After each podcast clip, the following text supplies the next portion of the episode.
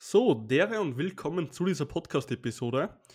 Ich möchte mit dir heute einfach mal über so ein bisschen meine Vergangenheit sprechen, was ich in den ganzen ja, sieben Jahren Kraftsport und etc. gelernt habe. Wir haben heute den 4. Juli 2022. Heißt, es ist eine Menge, Menge Zeit vergangen, seitdem ich Kraftsport mache. Und ich muss ehrlich zu dir sagen, es war nicht immer alles super, es war nicht immer alles geil, aber was ich dir sagen kann, ist, dass es die beste Entscheidung meines ganzen Lebens war. Dieser Sport hat mir so viel gegeben, er hat mich persönlich weiterentwickelt und ich kann dir da auch kurz eine Geschichte erzählen. Und zwar letztens hatte ich mal, also war ich mal positiv mit Corona und ich habe es wirklich, wirklich gemerkt, wenn ich nicht trainiert habe, also ich hatte jetzt Gott sei Dank keine Symptome, Heißt, das war Gott sei Dank bei mir eh nicht schlimm. Aber ich habe es wirklich gemerkt, wie ich nichts gemacht habe im Training, bin ich auch im Alltag fauler geworden, habe eine halbe Stunde länger geschlafen, auf den Snooze-Button gedrückt und jeder, der mich kennt, weiß, ich hasse diesen Snooze-Button, weil du sagst deinem fucking Unterbewusstsein, hey Weda, du bist der Loser, heißt du schmeißt, wenn du zwei T-Shirts am Tag in der Früh zum Anziehen hast, dann ziehst du im Endeffekt mit dem Snooze-Button das Loser-T-Shirt dann. Und das ist etwas, das packe ich überhaupt nicht, dieses undiszipliniert sein. Also ich selber lebe ja meinen Klienten das alles vor, deswegen über übernehmen es meine Klienten auch so sehr, sehr gut und bekomme ich immer wieder positives Feedback. Und ja, auf jeden Fall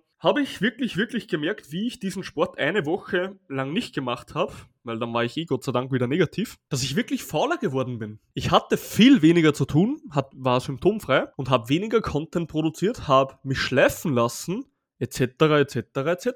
Wo ich mir denke, das kann doch nicht sein. Jetzt habe ich eh schon andere Sachen, wie zum Beispiel 1 zu 1 Termine verschieben müssen. Dann habe ich nicht trainiert, hatte noch mehr Zeit und im Endeffekt habe ich viel weniger gemacht. Und das war so ein kleiner Wow-Effekt.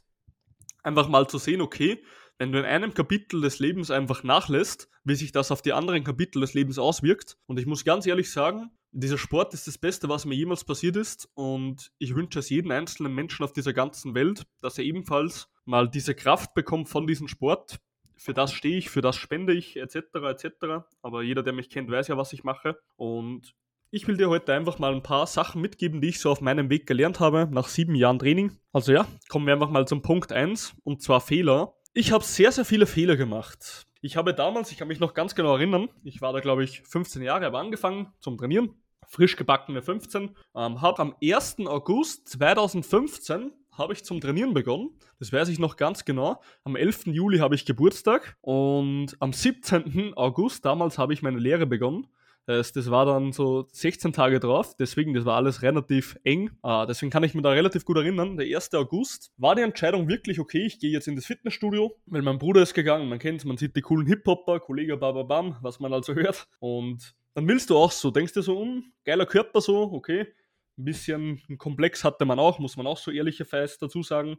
Am Anfang hatte man einfach ein bisschen einen Komplex, man fühlte sich schwach, niedrig, wie wenn man einfach die ganze Welt nicht ernst nimmt. Ich glaube, keine Ahnung, ob du das Gefühl verstehst, aber man fühlt sich einfach so wie, du bist nicht gut oder sagen wir mal so, du wirst einfach auf der Welt nicht ernst genommen. Was versucht man dann natürlich, wenn man sich geistlich einfach nicht stark fühlt oder mental?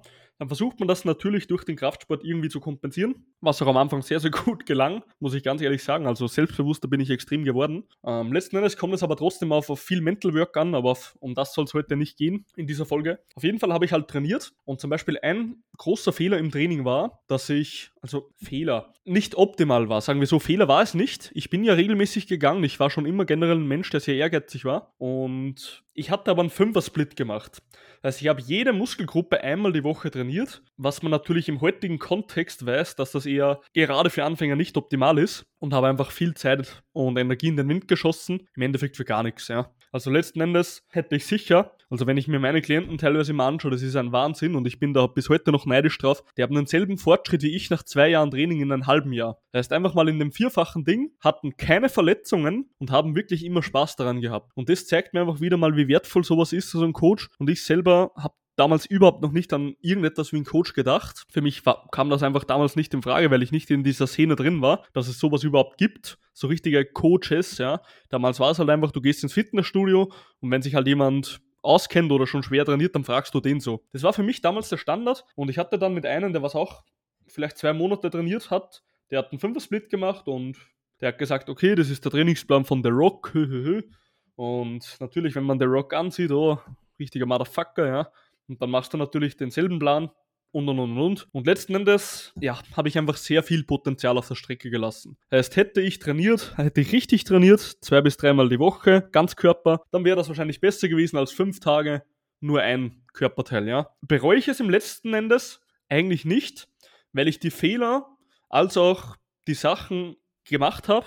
Also ich bin letzten Endes den harten Weg gegangen im Leben, den was nicht jeder gehen muss. Aber ich selber habe halt die ganzen Fehler selber gemacht und ich glaube, mm, ich glaube, dass es auch gewisser Grad sehr, sehr wichtig ist als Coach, gewisse Fehler selber gemacht zu haben und auch mal den harten Weg gegangen zu sein, weil dafür kann man sich umso stärker einfach in die Klienten reinversetzen, weil ich zum Beispiel selber trainiere mit zwei 19-Jährigen, also zwei 19-jährige Frauen, die was halt noch relativ jung im Beruf auch sind, etc. etc.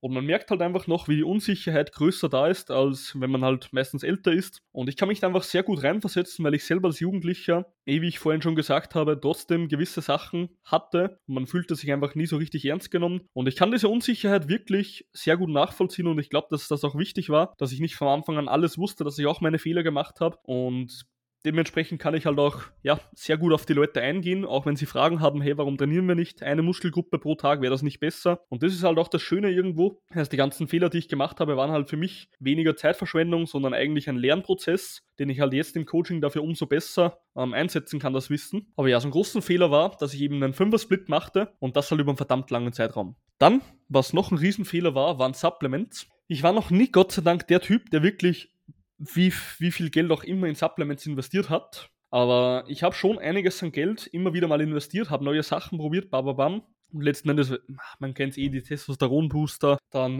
was es da noch alles so gibt und die Vitaminkapseln. Und letzten Endes, wenn du dich gut ernährst, Alter, dann brauchst du das nicht. Und das sage ich dir ganz ehrlich, ich habe einen Ernährungsberater, ich mache den Scheiß jetzt auch schon zwei Jahre hier mit Leuten. Wenn du dich gut ernährst, Alter, dann brauchst du das nicht. Du brauchst weder Kreatin, du brauchst weder Eiweißpulver, du brauchst gar nichts, solange du dich gut ernährst. Okay, Eiweißpulver ist für mich jetzt kein Supplement, es ist mehr ein Grundnahrungsmittel, weil wer kommt heutzutage schon auf seine 200 Gramm Eiweiß, wie ich beispielsweise muss, kommen die wenigsten schnell hin. Und so ein Eiweißshake kostet erstens nicht viel, ist verdammt schnell gemacht und hat hochwertige Nährstoffe bzw. Eiweiß. Heißt, von dem her ist es einfach geil, ja. Also Eiweiß sehe ich jetzt als kein Problem, also als kein Problem an, genauso wie Kreatin. Kreatin ist das best untersuchteste Supplement. Bei mir beispielsweise half Kreatin gar nichts. Das Kreatin war bei mir persönlich jetzt nicht ähm, wichtig.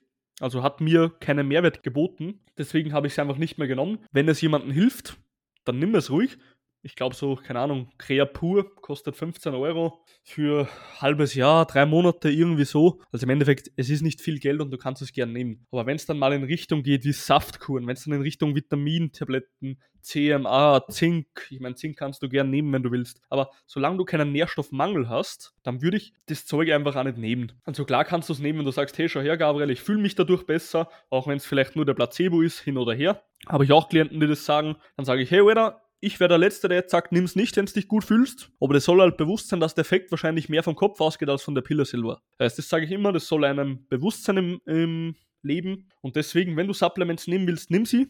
Aber nicht, weil irgendjemand sagt, hey, du brauchst das, wie zum Beispiel Ashwagandha zum gut schlafen. Also bevor du jetzt Ashwagandha wegen dem Schlaf nimmst, da haben wir andere Faktoren im Leben, die was erstmal beeinträchtigt werden müssen, dass du ein richtig gutes Leben haben kannst. Und einer der letzten Punkte, die ich dir heute hier mitgeben möchte, ist, dass ich mich ab einem gewissen Grad, ich glaube, das war so das dritte, vierte Jahr, irgendwie so in dem Bereich, habe ich mich einfach im Training nicht mehr gesteigert.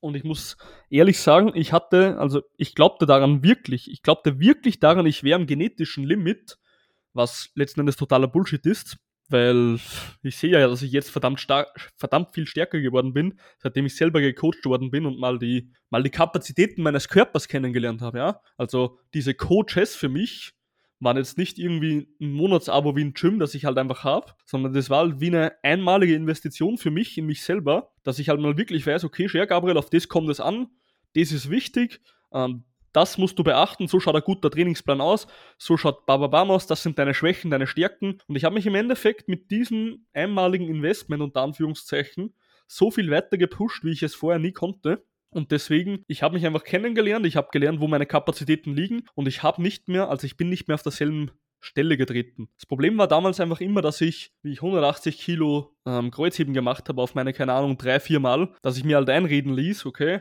ah, das ist eh schon so viel und das schafft eh keiner außer dir im Gym fast. Und die, die es schaffen, die sind auf Stoff. Die waren halt wirklich auf Stoff, das wusste ich halt. Die war halt so 250 plus heben. Aber letzten Endes, ich habe, und das meine ich völlig ernst, noch nie in Bezug gezogen, Steroide zu nehmen von dem her, ist einfach nicht der Lebensstil, den ich gehen will. Und ich bin jetzt trotzdem nicht schwach. Heißt, ich hebe jetzt auch meine wenn ich es drauf anlege, meine 240 Kilo vom Boden, wenn ich will, weil ich einfach immer wieder geschaut habe, mich zu verbessern, ein besserer Mensch zu werden und nicht immer nur Ausreden zu suchen. Und das ist etwas, das muss ich dir hoch und heilig mitgeben. Du sollst dich im Training steigern, du sollst nicht immer Ausreden suchen, warum es nicht klappt. Und wenn es nicht funktioniert, so wie bei mir damals, weil ich war eins zu eins halt derselbe Mensch, dann habe ich mir halt einfach mal wirklich Hilfe gesucht. Und ich kann es ja verstehen. Also am Anfang habe ich wirklich stark gezögert, bevor ich mir meinen ersten Coach genommen habe. Aber letzten Endes war das die beste Entscheidung, die ich je getroffen habe. Und deswegen bin ich megamäßig stolz und nehme mir auch wieder regelmäßig Coaches und Trainer, weil ich einfach selber merke, wie viel besser ich dadurch werde. Oder bleibe halt bei dem einen oder bleibe halt beim selben, wenn ich sehr zufrieden bin mit dem, je nachdem. Und deswegen kann ich es dir von mir nur von Herzen mitgeben, hey, steigere dich im Training, mach wirklich ganz Körpertraining ab und zu.